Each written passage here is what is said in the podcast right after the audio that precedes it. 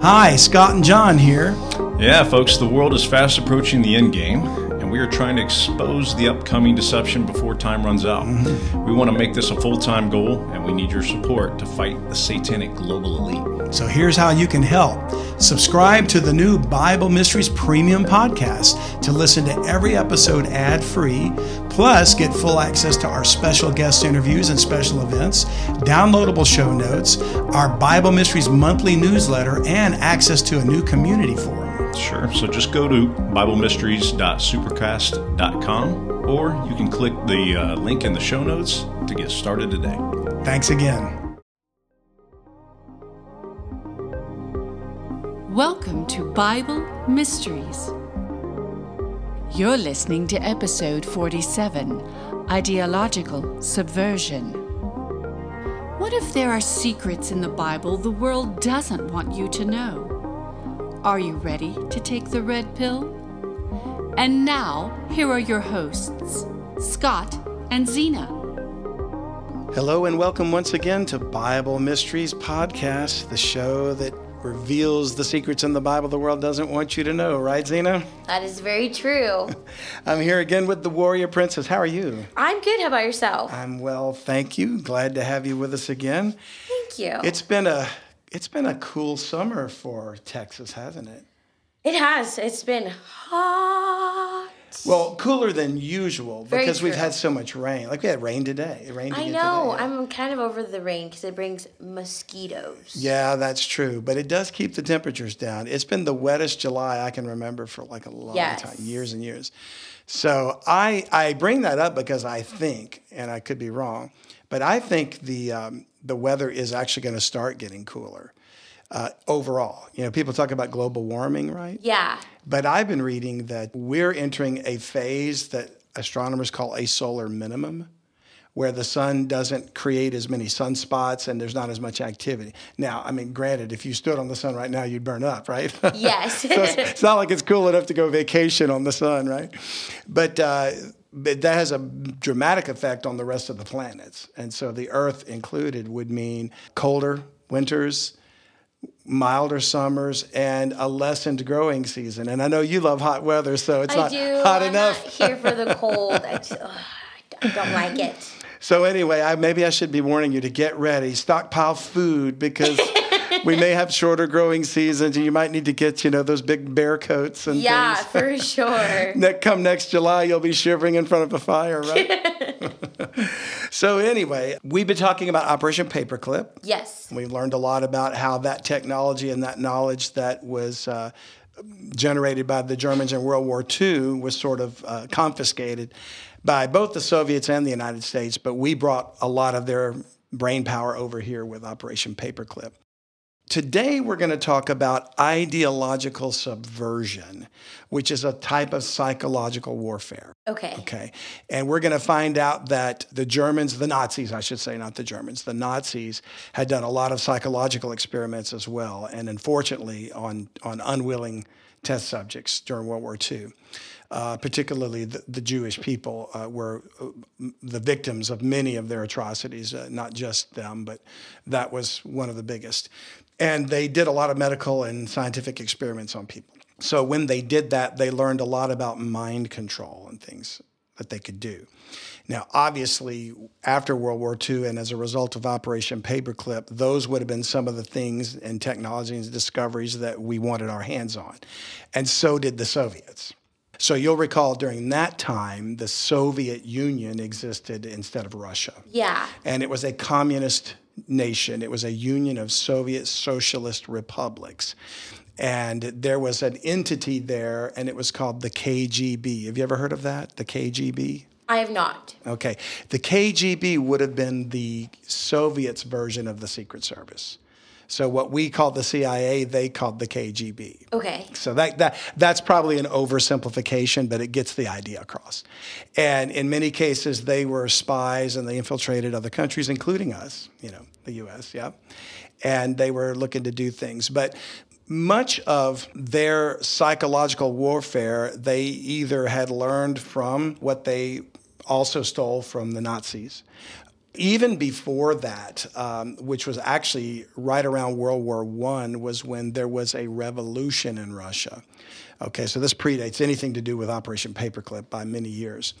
But the Bolsheviks were a group of communists in Russia that used their power to overthrow the czars. And at that time, Russia was a nation and they were ruled by a king, but their king was called a czar.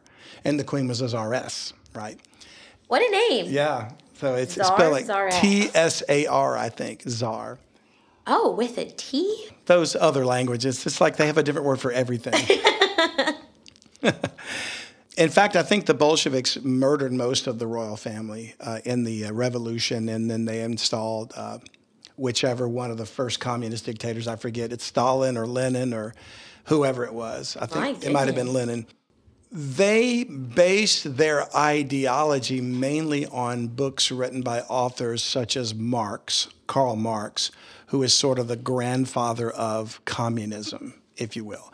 And he lived in the 1800s, you know. And there was another man that's going to come into play today. We're going to talk about uh, a man whose last name was Hegel, H E G E L.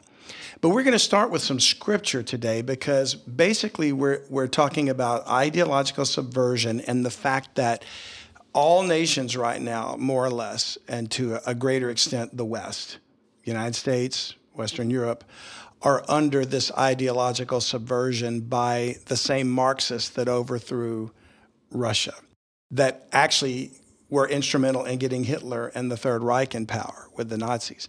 It's the same tactics that they were using to convince people to abandon truth and facts and their own moral beliefs and adopt something completely new and different that's not true or not godly.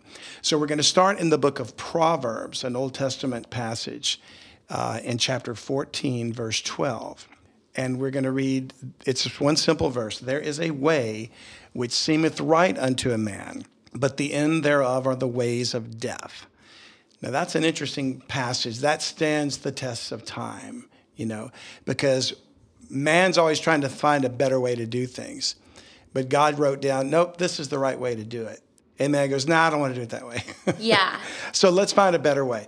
So when you veer off the course that God laid out in the beginning, then you're going to end up running into trouble and creating problems. And that's what it is. So today, uh, and every generation might say that, you know, people my age are thinking, oh, back in our days, it was better, this and that, you know. And the young people think, ah, you're all a bunch of sticks in the mud, you don't know anything.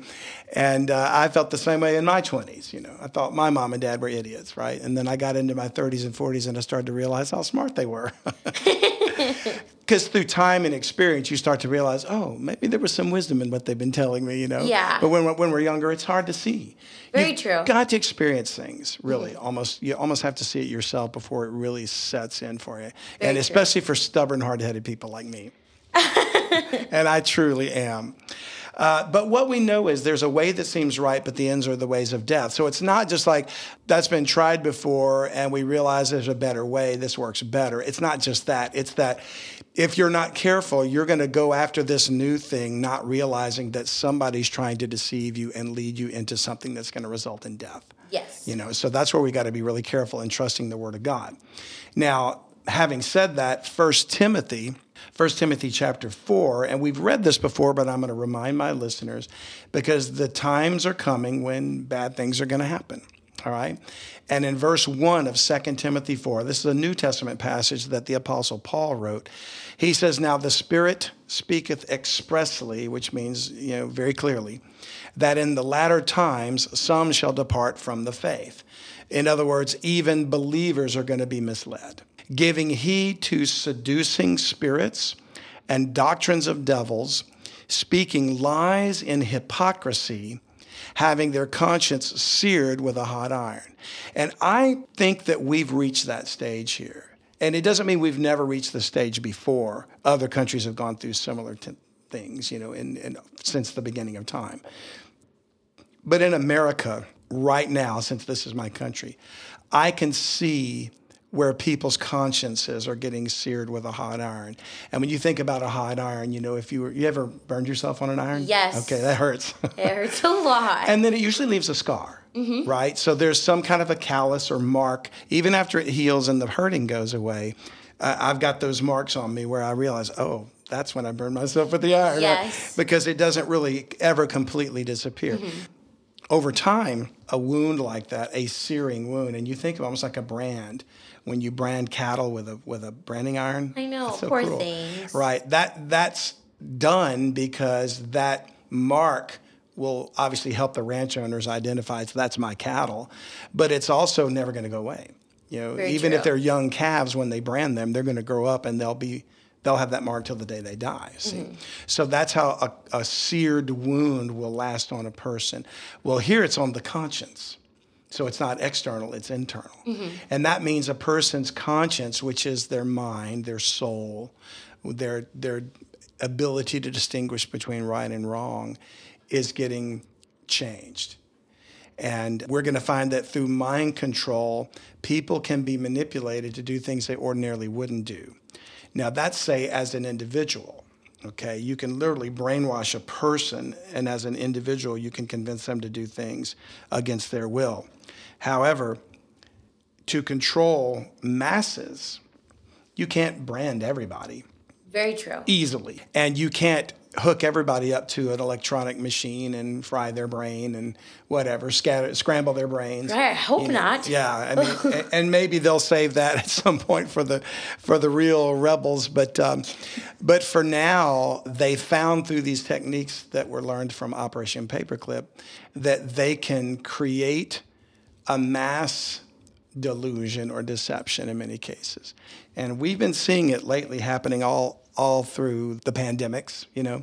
I'm not saying there wasn't a real virus because there was. Yeah. But the truth about the virus was hidden from us, you know, and there was a reason behind that. So, from Operation Paperclip came a wealth of psychological advances in mind control perfected by Marxists in, say, the Soviet Union and I guess our own CIA, Yeah. and used now in the United States. Now, it's interesting because back in 1984, there was a Soviet KGB spy that defected from the USSR to America. His name was Yuri Bezmenov. And he was the son of a high ranking Soviet officer and a member of the Novosti Press Agency, which was the elite propaganda arm of the KGB. Now, we talk about propaganda and the press. Do you remember when we had a quote at the beginning of maybe it was either MK Ultra or Operation Paperclip, when a former director of the CIA said that anybody of any name or any, of any renown in the media is owned by the CIA? Mm-hmm. They've been doing this for longer than we have Whoa. you know? So it's the same thing. It's like the media today as far as i'm concerned are controlled by our cia we have essentially the kgb here now you know? It's not to the point now where they can arrest you because we still have a bill of rights. We still have a constitution but they're quickly getting to the point where that's going to be eliminated. And soon you won't be able to speak your mind. So kind of like China in a sense.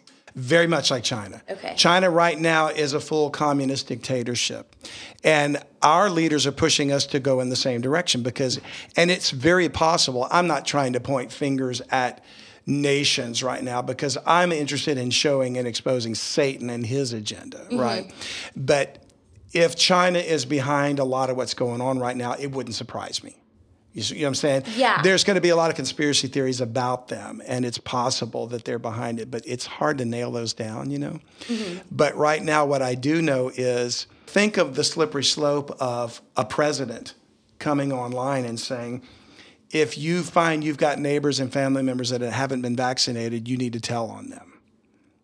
You need to tell, you know, they're going to go door to door and ask, have you been vaccinated? Now, why would you be collecting that information?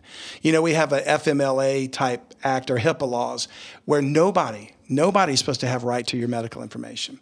You know, you don't know about my medical history, I don't know about yours. Yeah. You know? And we, we should keep it that way, you know, mm-hmm. unless you're my physician. Right. Very if you were my doctor, obviously I would grant you permission.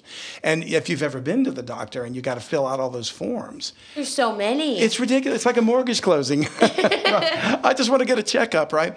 But you've got to give them permission because there's all these laws. So essentially, in my opinion, what our current um, administration is doing is violates the law. to say we're going to go door to door and ask if you've been vaccinated. They have no right to that information. Yeah. And obviously, if you were to say, well, I'm not giving you any information, they're going to mark you as, okay, this person is non compliant. So you're now on their radar. See, they're trying to find where we are. Who are the so called rebels, you know? Yeah. Whatever. Of course, they're saying now the word patriot is a bad word. Know, I just learned that fancy is a bad word today. Yeah. Don't use the word fancy. It's not professional. Zena shared with me that she got fussed after using the word fancy. I always like the word fancy. You know? but uh, evidently, patriot is uh, now has negative connotations. You know, so now Really? yeah. Oh, right now they're identifying anybody that calls himself a patriot as a white supremacist. It's so funny how white supremacy has become this huge problem in this country, and it wasn't before Trump. Yeah. You know, it's just ridiculous. So, did we suddenly get a whole bunch of migrants come in here from white countries that want to take over? Maybe. Who knows? You know, it's just crazy. Well, this this Soviet agent, former agent Yuri Bezmenov, was one one of his assignments was to accompany journalists visiting the Soviet Union. You know, whenever somebody came into their nation when it was the USSR, and it was to make sure they did not discover the truth about Soviet life. And the same would be true if, like, if you went to North Korea today, they would allow you to see the the ideological image they want you to think of as North Korea. Yeah. But they would not allow you to see the bad parts. I remember um, uh, being a little bit of a football fan. Uh, I'm a Saints fan, New Orleans Saints, right? And the quarterback that just retired was Drew Brees, one of the greatest, you know. When he was being um, wooed to come to a new team back before he started with the Saints, he had a decision to make between, I think, Miami and New Orleans. And the coach of New Orleans at that time, I, I did get this from Drew Brees' biography, uh, was uh, Saban. I'm, I, I'm trying to remember his first name now, Nick Saban, I think. And uh, so they bring him, they fly him to New Orleans, wine him and dine him and all this kind of stuff. Well, this was right after Katrina had hit right? So there's still areas of the city that were devastated. You know, Yeah. the, the, the Ninth Ward and all that stuff was just a mess. So they had wooed him and given him all the spiel like they normally would. And then when they were done, they were driving him back to the airport. And I think it was Nick Saban driving the, the car, and he took a wrong turn.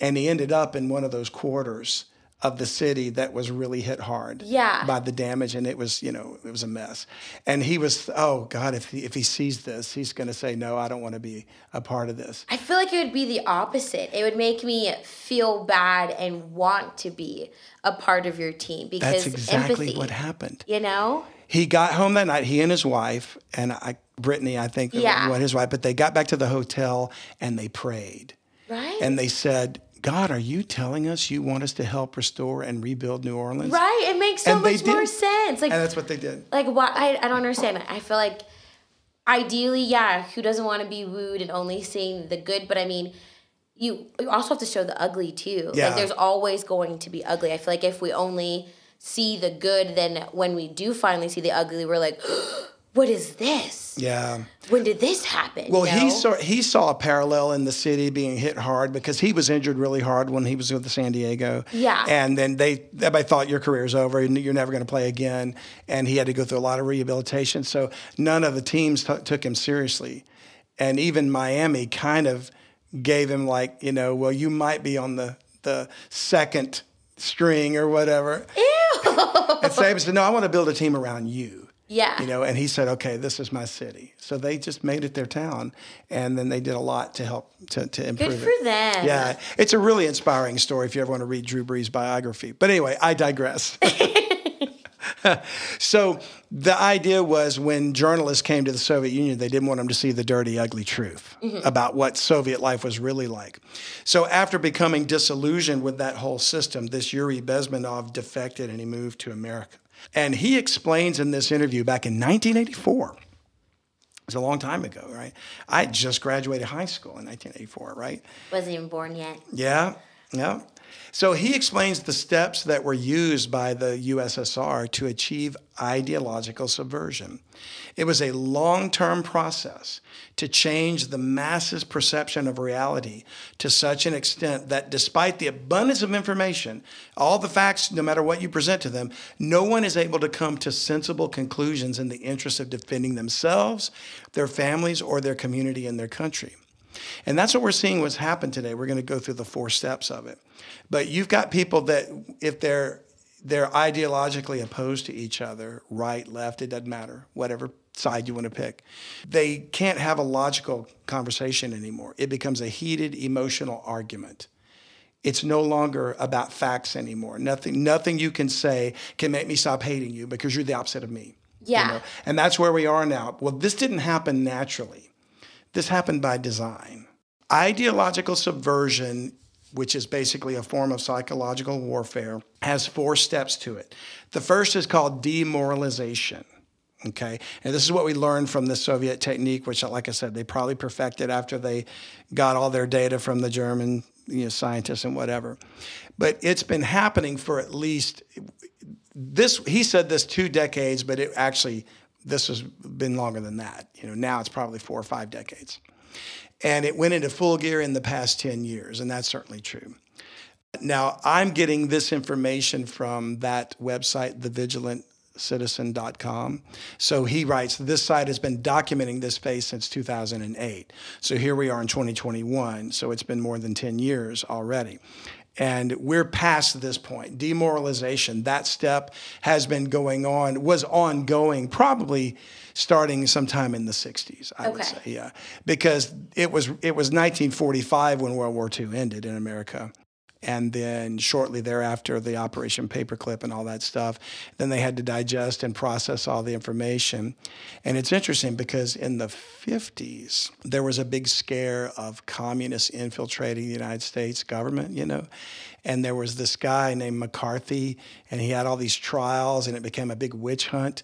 And the left to this day still demonizes him about doing that because they were accusing everybody in Hollywood about being a commie. You're red, you're a commie, you know. I do remember hearing about that. There's history. movies about yeah. that, yeah, and things like that. Well, in reality, he was actually right.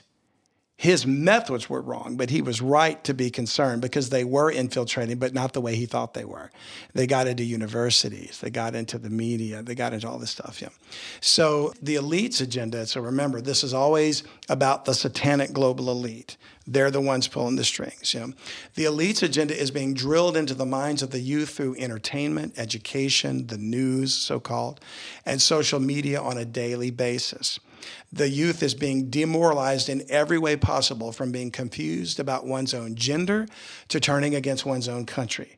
And we've been seeing that. And I say we, I think my generation and older sees it, and your generation is in it kind Yeah. of living it, experiencing it, mm-hmm. and and not seeing necessarily. And I'm not accusing you, but I'm talking about the the generation not seeing what's happening around them because this younger age group, when I was there, I wasn't thinking about the stuff going on around me. Yeah. I'm busy trying to start a life, a career. What am I going to do with my life? Am I going to have a, a get married, have kids? Mm-hmm. Am I going to go in this direction or that direction? So I wasn't thinking about politics and the world in Yeah. my 20s. It just wasn't. I definitely am not. Yeah. I mean, I think about the world, but definitely not politics. Yeah. And what I did think about the world and politics was probably more of an emotional response than a looking for the facts. Yeah. Because facts that that takes work. It does. it takes study. And because there's a lot of crap you got to dig through to get to the truth. Mm-hmm. So when you have to put that much effort and you're already extending a lot of effort into just daily getting where I need to go next. You know, who am I? Disco- it's self-discovery is what Yeah. we're, what we're going through in our 20s. So they are the target because they are in that malleable condition, if you will. You get a little experience with you, you get knocked down a few times, you get fired a few times from a job, or or you experience a, a loss or whatever, or you, you know, get in debt and you dig your way out, you go through life, mm-hmm. and then you get a little wiser. And then you become a little more leery of, okay, I know better than to trust that guy. or I know better than to listen to that lady because th- at some point you've been burned and you learn your lesson. So you get a little older, little wiser. Well, the youth is being demoralized, like he said, and it, to the point now where they don't even understand what is what, up is down, left is right. And they don't know. All right, so demoralization is the first phase. Well, we're we're beyond that now. This nation is, and many others as well. The second phase is called destabilization. In this technique of ideological subversion, in this phase, Bezmenov, the, the Soviet spy, mentions economy, foreign relations, and defense systems. With the devastating effects of COVID lockdowns on the economy, combined with the civil unrest uh, that's been going on, and it's kind of quieted down somewhat, but it was really bad during Trump's tenure. Yeah. And then it seems like all these uh, riots have sort of disappeared. Have you noticed? They're not in the news as much, you know? Yeah. And they're going to, oh, it's because we've got a new president and he's much better and the other guy was so bad. No, th- these things are being orchestrated. It doesn't matter who's the president. They're fighting an ideological war. If one guy is more in line with that ideology, that just means they can calm down in that area and move on to another. Yeah. And, and don't get me wrong, I think Trump was just as much a tool of the global elite as Biden is. Mm-hmm. It doesn't make any difference to me which party he's in. I mean, he's the guy that did a lot of things wrong that brought about some of what we're seeing here. He's not the only one, but I'm just mm-hmm. saying. So uh, you can safely conclude that the U.S. is currently being destabilized, and it, I think it got destabilized sufficiently to where the satanic global elite probably thought the timing is right now because they can't move into their next phase until one's been completed. They, Yeah. Hi, we hope you're enjoying the podcast, but I want to take a moment to remind you of something very important. There are secrets in the Bible the world doesn't want you to know. And the world is fast approaching the end game, and we want to expose the coming deception before time runs out. Freedom of speech is under attack, and evil elements within governments and multinational corporations are trying to prevent you from learning the truth. Scott and I are being censored by social media platforms as we speak. This is true, so you can help us use the satanic global elite's own tools against them. Subscribe to Bible Mysteries Premium Podcast so the controlled media can't shut us down. We can use our own platforms to help expose them and keep you informed, but to do that, we need your support. Help us to go full time with Bible Mysteries.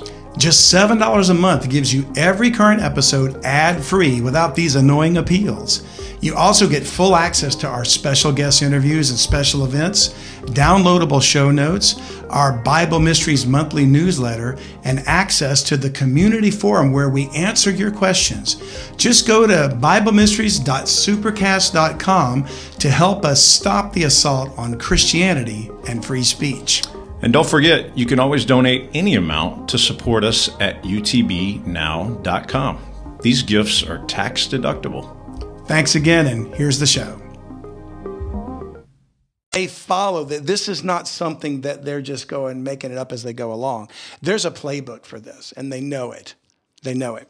So the next phase is uh, both really together. It's called crisis and normalization. Now, you could argue that the pandemic was a crisis, that the World Trade Center bombings was a crisis, you know, that the Afghan war was a crisis, 20 year crisis. You know, how ridiculous. No country that has ever invaded Afghanistan in its history has ever subdued that nation. Did you know that? No, I did not. That is the, that is the country where empires go to die. The Soviets fought a war there for 10 years, and the Afghani Pushtun rebels kicked their butts. And then we fought a war there for 20 years, and the same thing happened. We've accomplished nothing Yeah. you know, as, as far as regime change or a, a democracy or whatever, the Taliban is still in control. We've accomplished nothing after $2 trillion. Oh, what a waste of money. Can you imagine what could have been done with that money to help this country? Yeah, homeless people. My goodness. Like there's so many of them. I don't understand why we feel like we need to go help others when we can't even help people in our own home country. It drives me bananas. Well, you do understand, you do know why the satanic global elite are controlling things. See, when it doesn't make sense, there's a dollar in it. Yeah. you know and so the reason why because you know people and there's some jerks out there but Yeah. most of the people in your life are people that believe in the right thing Yeah. wouldn't you say I would say so. I, I don't know many people that are just inherently evil people You know, I mean, maybe if they're in prison because they're a psychopathic murderer or, or serial killer Yeah. or something like that. I don't know them personally, but I mean, you know, I, I don't know many people that are like that. But these people are beyond that. Mm-hmm. The satanic global elite are so psychopathic that they can't even see wrong. To them, nothing is wrong. Yeah. To them, it's a means to an end. It does not matter who gets hurt in the process, okay? So, crisis and normalization is a cycle that happens over and over and over again. A crisis is introduced into society, whether it's a war, a pandemic, some kind of panic, and it causes panic and distress, and it can only be resolved through a specific solution that was actually planned all along. So the truth is, the satanic global elite creates the crisis because they've already got the solution to offer, which gains them more power, more control. Okay. So that's why this happens. The occult elite refers to the process as order out of chaos. And we talked about that. Even some of the occult symbols, they have a symbol that is the picture of order out of chaos. Mm-hmm. It's one of those weird symbols they have. Now, back to scripture, we go to the Psalms of the Old Testament in chapter 14, or the 14th Psalm, and we read these in verse 1. The fool hath said in his heart, There is no God.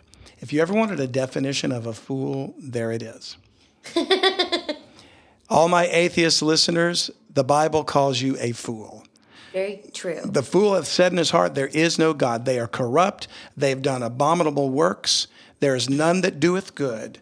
The Lord looked down from heaven upon the children of men to see if there were any that did understand and seek God.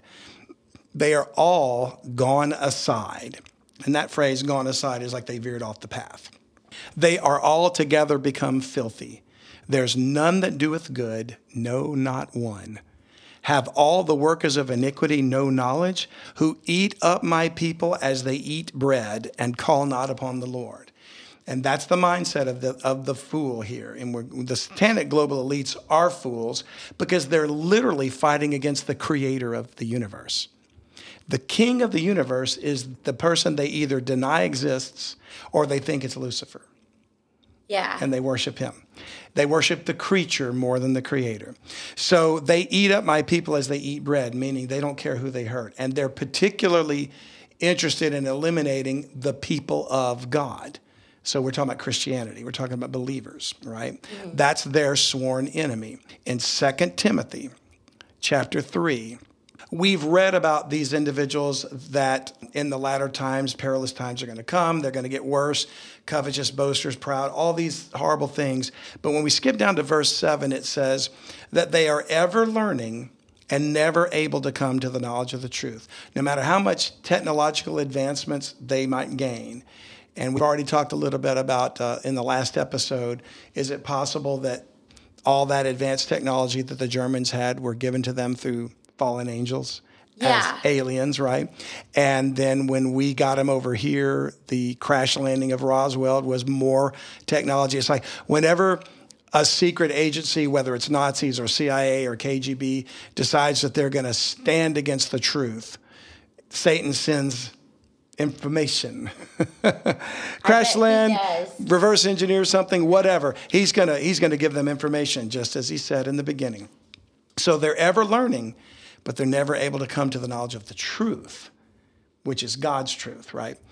Now he goes on in verse 8. Now, as Jannes and Jambres withstood Moses, those names, you might remember there was a scene in the Bible where Moses was trying to get Pharaoh, the king of Egypt, to let his people go. They were bondage, they were slaves in, in Egypt, and he wanted them to be free to go worship God, and he wouldn't do it. So Moses was showing signs and wonders to convince Pharaoh to let them go. And at one point, he cast his staff down, and it turned into a serpent. Moses' rod was uh, turned into a serpent. Yeah. Well, there were two magicians of Pharaoh that took rods and cast them down, and they became serpents as well. And so they were like, ah, we can do it. It's just a parlor trick. If we could do it too, so there's no reason to fear him. But then Moses' serpent turned around and ate the other two serpents and swallowed them whole. I bet they feared him then. well, it didn't. It took a lot more than that to get convince Pharaoh. But those two magicians were Jannes and Jambres. Right? you got to wonder how did they know their names? You know, Yeah. they're not recorded anywhere else in the Bible, right? But it must have been known through tradition, or the Spirit just told Paul, who wrote this. That These were their names, by the way. So he says, Now as Jannes and Jambres withstood Moses, so do these also resist the truth. Men of corrupt minds reprobate concerning the faith.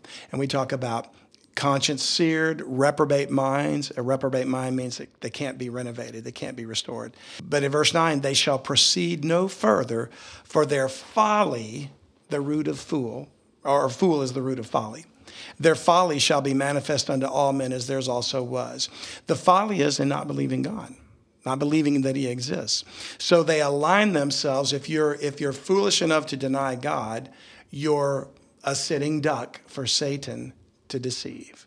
So you've got to convince a young generation there is no God, or he's not what you think he is. He's not the God of the Bible.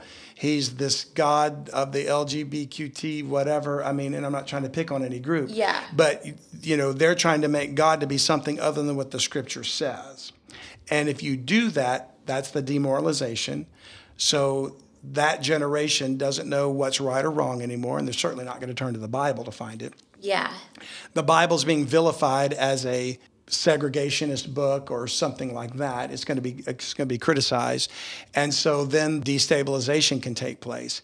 What do you do when you don't have a moral foundation? You riot. You you protest. You whatever, and then you destabilize the country, and then oh, there's a crisis. How do we solve this crisis now? Well, they provoked the destabilization the whole time. The, the elites did. So now they come in with the answer. Well, you just need a different leader.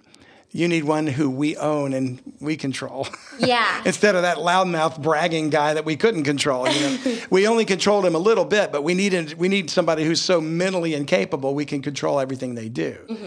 And I think that's who they have right now. I truly believe it, it's not a left right thing with me. I believe our current president has dementia and he doesn't know where he is. I don't know how many medications he's on. Yeah. But I feel very, very sorry for him. I really do. I, I have great empathy for that man. And I don't care about his career. I don't care about who he was or what he believed in. He's being controlled Yeah. by somebody. And, and it's awful to see. Anyway, that's just my opinion. but uh, getting back to this ideological subversion, the Soviet Union itself was based on something called the Hegelian dialectic, as is all Marxist writing. It's a, it's a form of logical fallacy. So you could, you've heard things like that's a straw man argument, or um, you know, uh, there's other I can't think of them now. I had a list of them I could have given you, but uh, when it's a fallacy or a red herring, that's another one. Yeah, uh, these are logical fallacies. Like you could say, if there are clouds, then there is rain. Okay. Is that logically a true statement?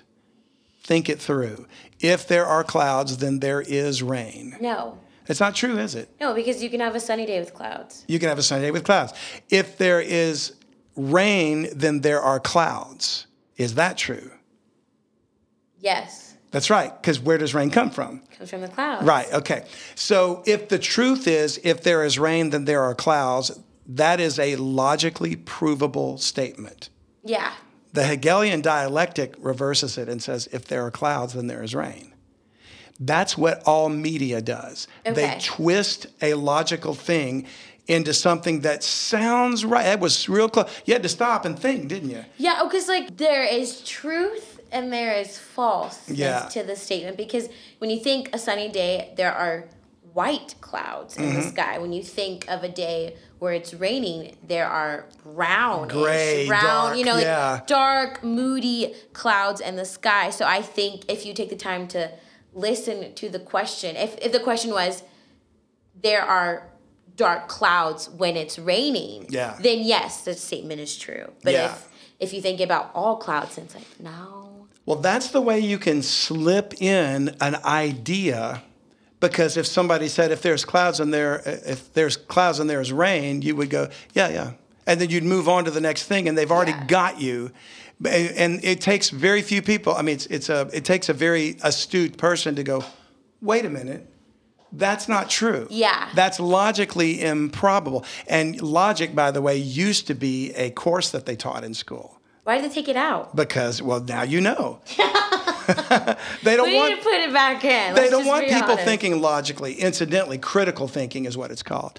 Uh, has been removed from schools. We used to teach children how to think. Now we teach them what to think.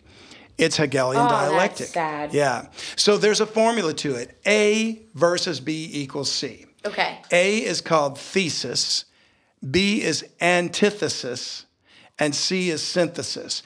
And it's essentially this It- for an example, if my idea of freedom, A, conflicts with your idea of freedom, B, then neither of us can be free until everyone agrees to be a slave. That's sad. C.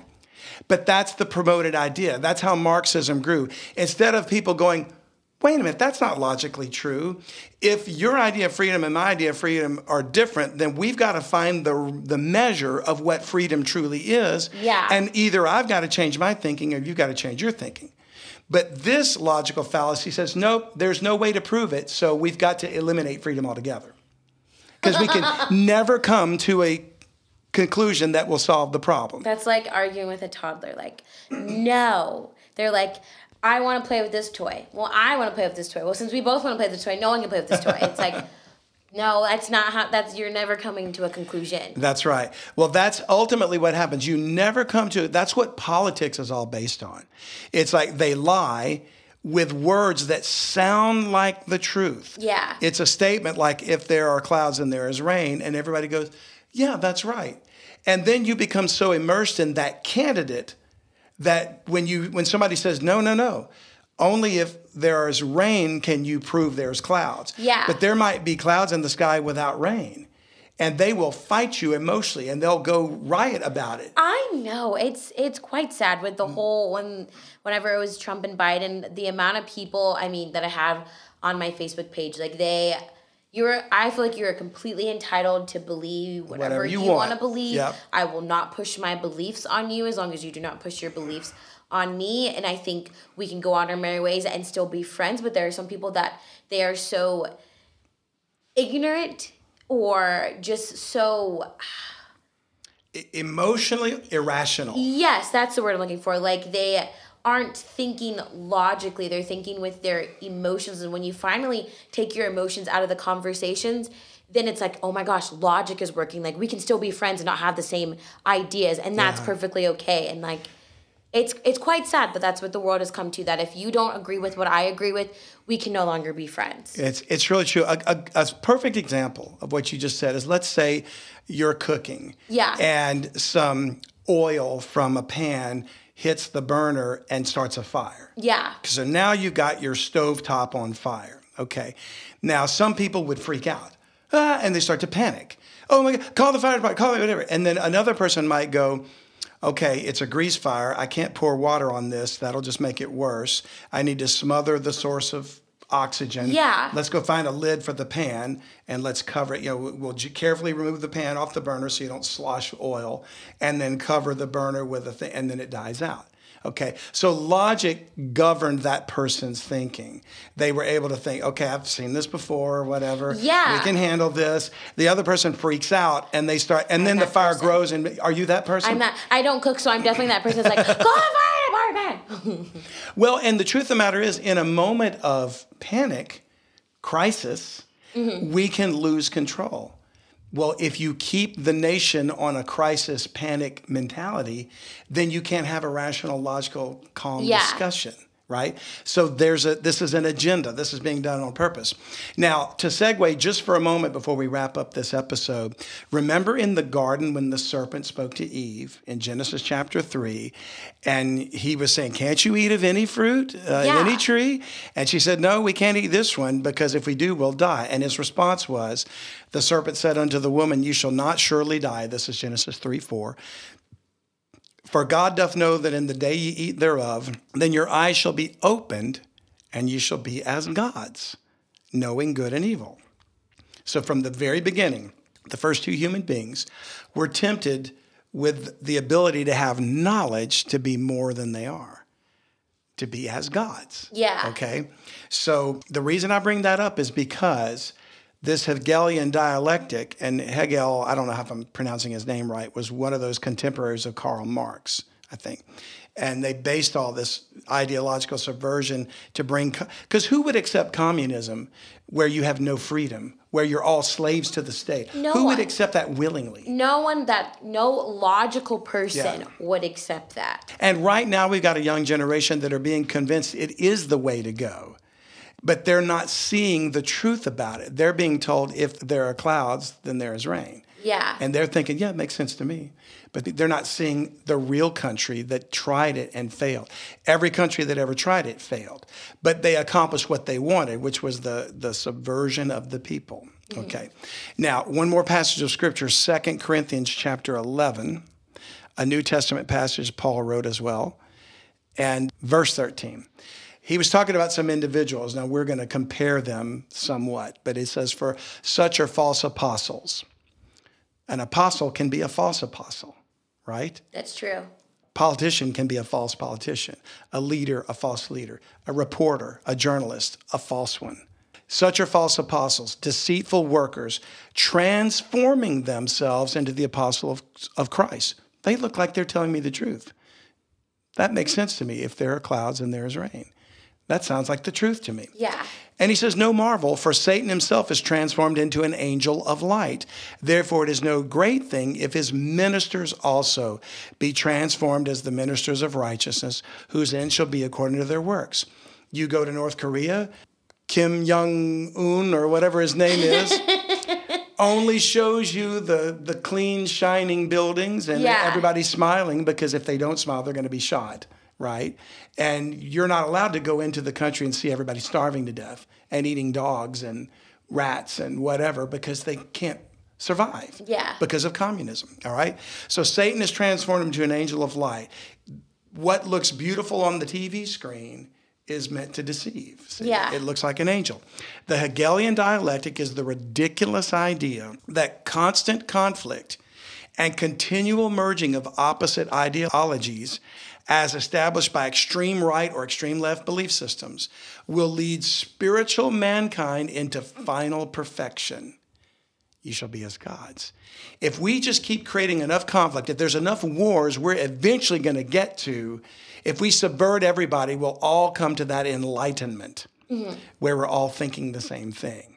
Instead of going through God's path of truth, they want Lucifer's path of truth. Yeah. There was a time in America where America once understood that man's spiritual quest was outside the realm of government control. Government wasn't going to be the source of our spiritual enlightenment. Now it is. Yeah. Everybody's looking to the government. So Hegel was the man. His brilliance rests in his ability to confuse and obfuscate the truth, uh, or his true motives of the planners, I should say. And millions of people worldwide have been trying to make sense of why it doesn't work for over 150 years. It doesn't work. Communism fails, but they keep trying. And Alcoholics Anonymous says, by definition, uh, insanity is repeating the same thing over and Yes, over, expecting a different result. so they're insane. Yeah. Right? So that's insanity. So to conclude today, we're going to conclude with Daniel, the book of Daniel, a prophet of the Old Testament, chapter 7. This seems like it's really dire, and we're in some really horrible times right now. And we are, and I think it's going to get worse. But the good news is that the Lord is in control. He knew this was going to happen, and we already know the outcome. And while there's going to be some pain, Paul said we must, through much tribulation, enter into the kingdom of God. Here's what we know. And we go all the way back to one of those dreams that Daniel had.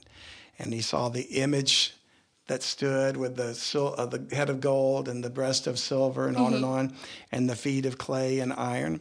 And so if we come down to verse 23 of Daniel chapter 7, we read, Thus he said, This is the angel giving him the interpretation. The fourth beast shall be the fourth kingdom upon earth, which shall be diverse from all kingdoms. And it's this kingdom we're in right now. There is a, the fourth kingdom was actually Rome. And I believe we're in the mystery Roman Empire right now. It's still going on. Rome was an oppressive empire that curtailed liberty from everybody. And they collapsed on their own, but um, the, it was the outer empire that collapsed. The inner workings went incognito, they went in disguise Yeah. whether it was through the Roman system of the Catholic Church and the popes controlling Europe, or whether it was through the financial system of London and eventually New York or whatever, and the US economy and the dollar bill, whatever, it's still there. And many of the same symbols of the Roman Empire are symbols of the, of the Western world the eagle, you know, and the, uh, the fasces. Yes. You remember we talked about that? He says, The fourth beast uh, shall be diverse from all kingdoms, and shall devour the whole earth, and shall tread it down and break it in pieces. And the ten horns out of this kingdom are ten kings that shall arise. Now, I think we're living in the time when they may show up. And they might be leaders of technology and industry. They might be the Bezos and the Zuckerbergs and the Gates of the world. I don't know. The ten kings are that shall arise, and another shall rise after them, and he shall be diverse from the first, and he shall subdue three kings. And that one king that subdues the three is going to be the Antichrist. All right? And he shall speak great words against the Most High, which is God. Who would speak against the Lord? The devil. Yeah. right? And think, now watch this, here's the verse, and think to change times and laws. Now, how do you change times and laws? And I'm not talking about, I mean, any legislator can write a new law. Yeah. They do that all the time. They add new laws to the. We've got so many laws we can't even keep them in this country. Very true. so this must be laws of God. Mm-hmm. So we're talking about natural law, like maybe not laws of physics. Like they're not challenging gravity, although there's some people that do. but um, we're talking about God's ordinances, God's laws. What is what is male? What isn't female? What is right? What is wrong? What is righteous? What is unrighteous? So there, he's thinking to change times and laws, and times would be like prophetic times. He thinks he can win. The prophecies are written. The devil can read. Yeah. He knows he loses, but he doesn't think he's going to lose. He thinks he can change times. Yeah. All right. So he thinks to change times and laws, and they shall be given into his hand until a time and times and the dividing of times, three and a half years. He's going to be given control of the earth for a little while. This Hegelian dialectic is all designed to bring about the world accepting him ultimately he's the final synthesis. We'll have thesis and antithesis reach a point to where the, the destabilization and the crisis and the conflict will be so severe the only solution is going to be the guy they've been grooming from the beginning. Yeah. i will save you. I will come in. So he rides in on a white horse. No joke in the book of revelation he rides a white horse Mylantis. and he comes in to save everybody. But it says, The judgment shall sit, and they shall take away his dominion to consume and destroy it unto the end. And that's when the Lord comes back and he'll restore righteousness. So I lied. I said there was that was the last verse. There's one more. and it's Isaiah chapter 27. It's very short. It's just one short verse. And it says, In that day when the Lord comes back, the Lord with a sore and great and strong sword shall punish Leviathan. Have you ever heard that name? I have not. Shall punish Leviathan, the piercing serpent. Even Leviathan, that crooked serpent, and he shall slay the dragon that is in the sea. Next podcast, we're going to talk about Leviathan who that is. Gonna be like, so who's Leviathan? Yep. So Leviathan is, we're going to find out it may have actually been a real living sea serpent. It's a dragon. Okay. It's a monster that once existed on the earth, but he's a picture of Satan and his Antichrist Okay. and his kingdom. And remember, we talked about Satan appears as a seven headed dragon? Yes. Leviathan has seven heads. Dun dun dun. So tune in next week, folks. Yes, please do. Thank you guys, as always, for always listening every week. We appreciate if you guys subscribe, share, and like. Always keep those comments going. Yes. We love to hear the questions that you have. And I think we got a lot of comments on me saying, oh, my Lantas. It's just another way of saying, oh, my goodness. So nothing special there. It's just what I've See, always we said. thought it was one of the mysteries. It is not. It's just, oh, my Lantas. I love it, though. And thank you, Zena, so much as always. of course. Thank you for always having me. You bet. You guys have a great week. Bye, guys. Bye. Thank you for listening today. If you like what you heard, please subscribe to Bible Mysteries and share it with a friend. If you want to learn more, you can go to Unlock the Bible Now. That's utbnow.com.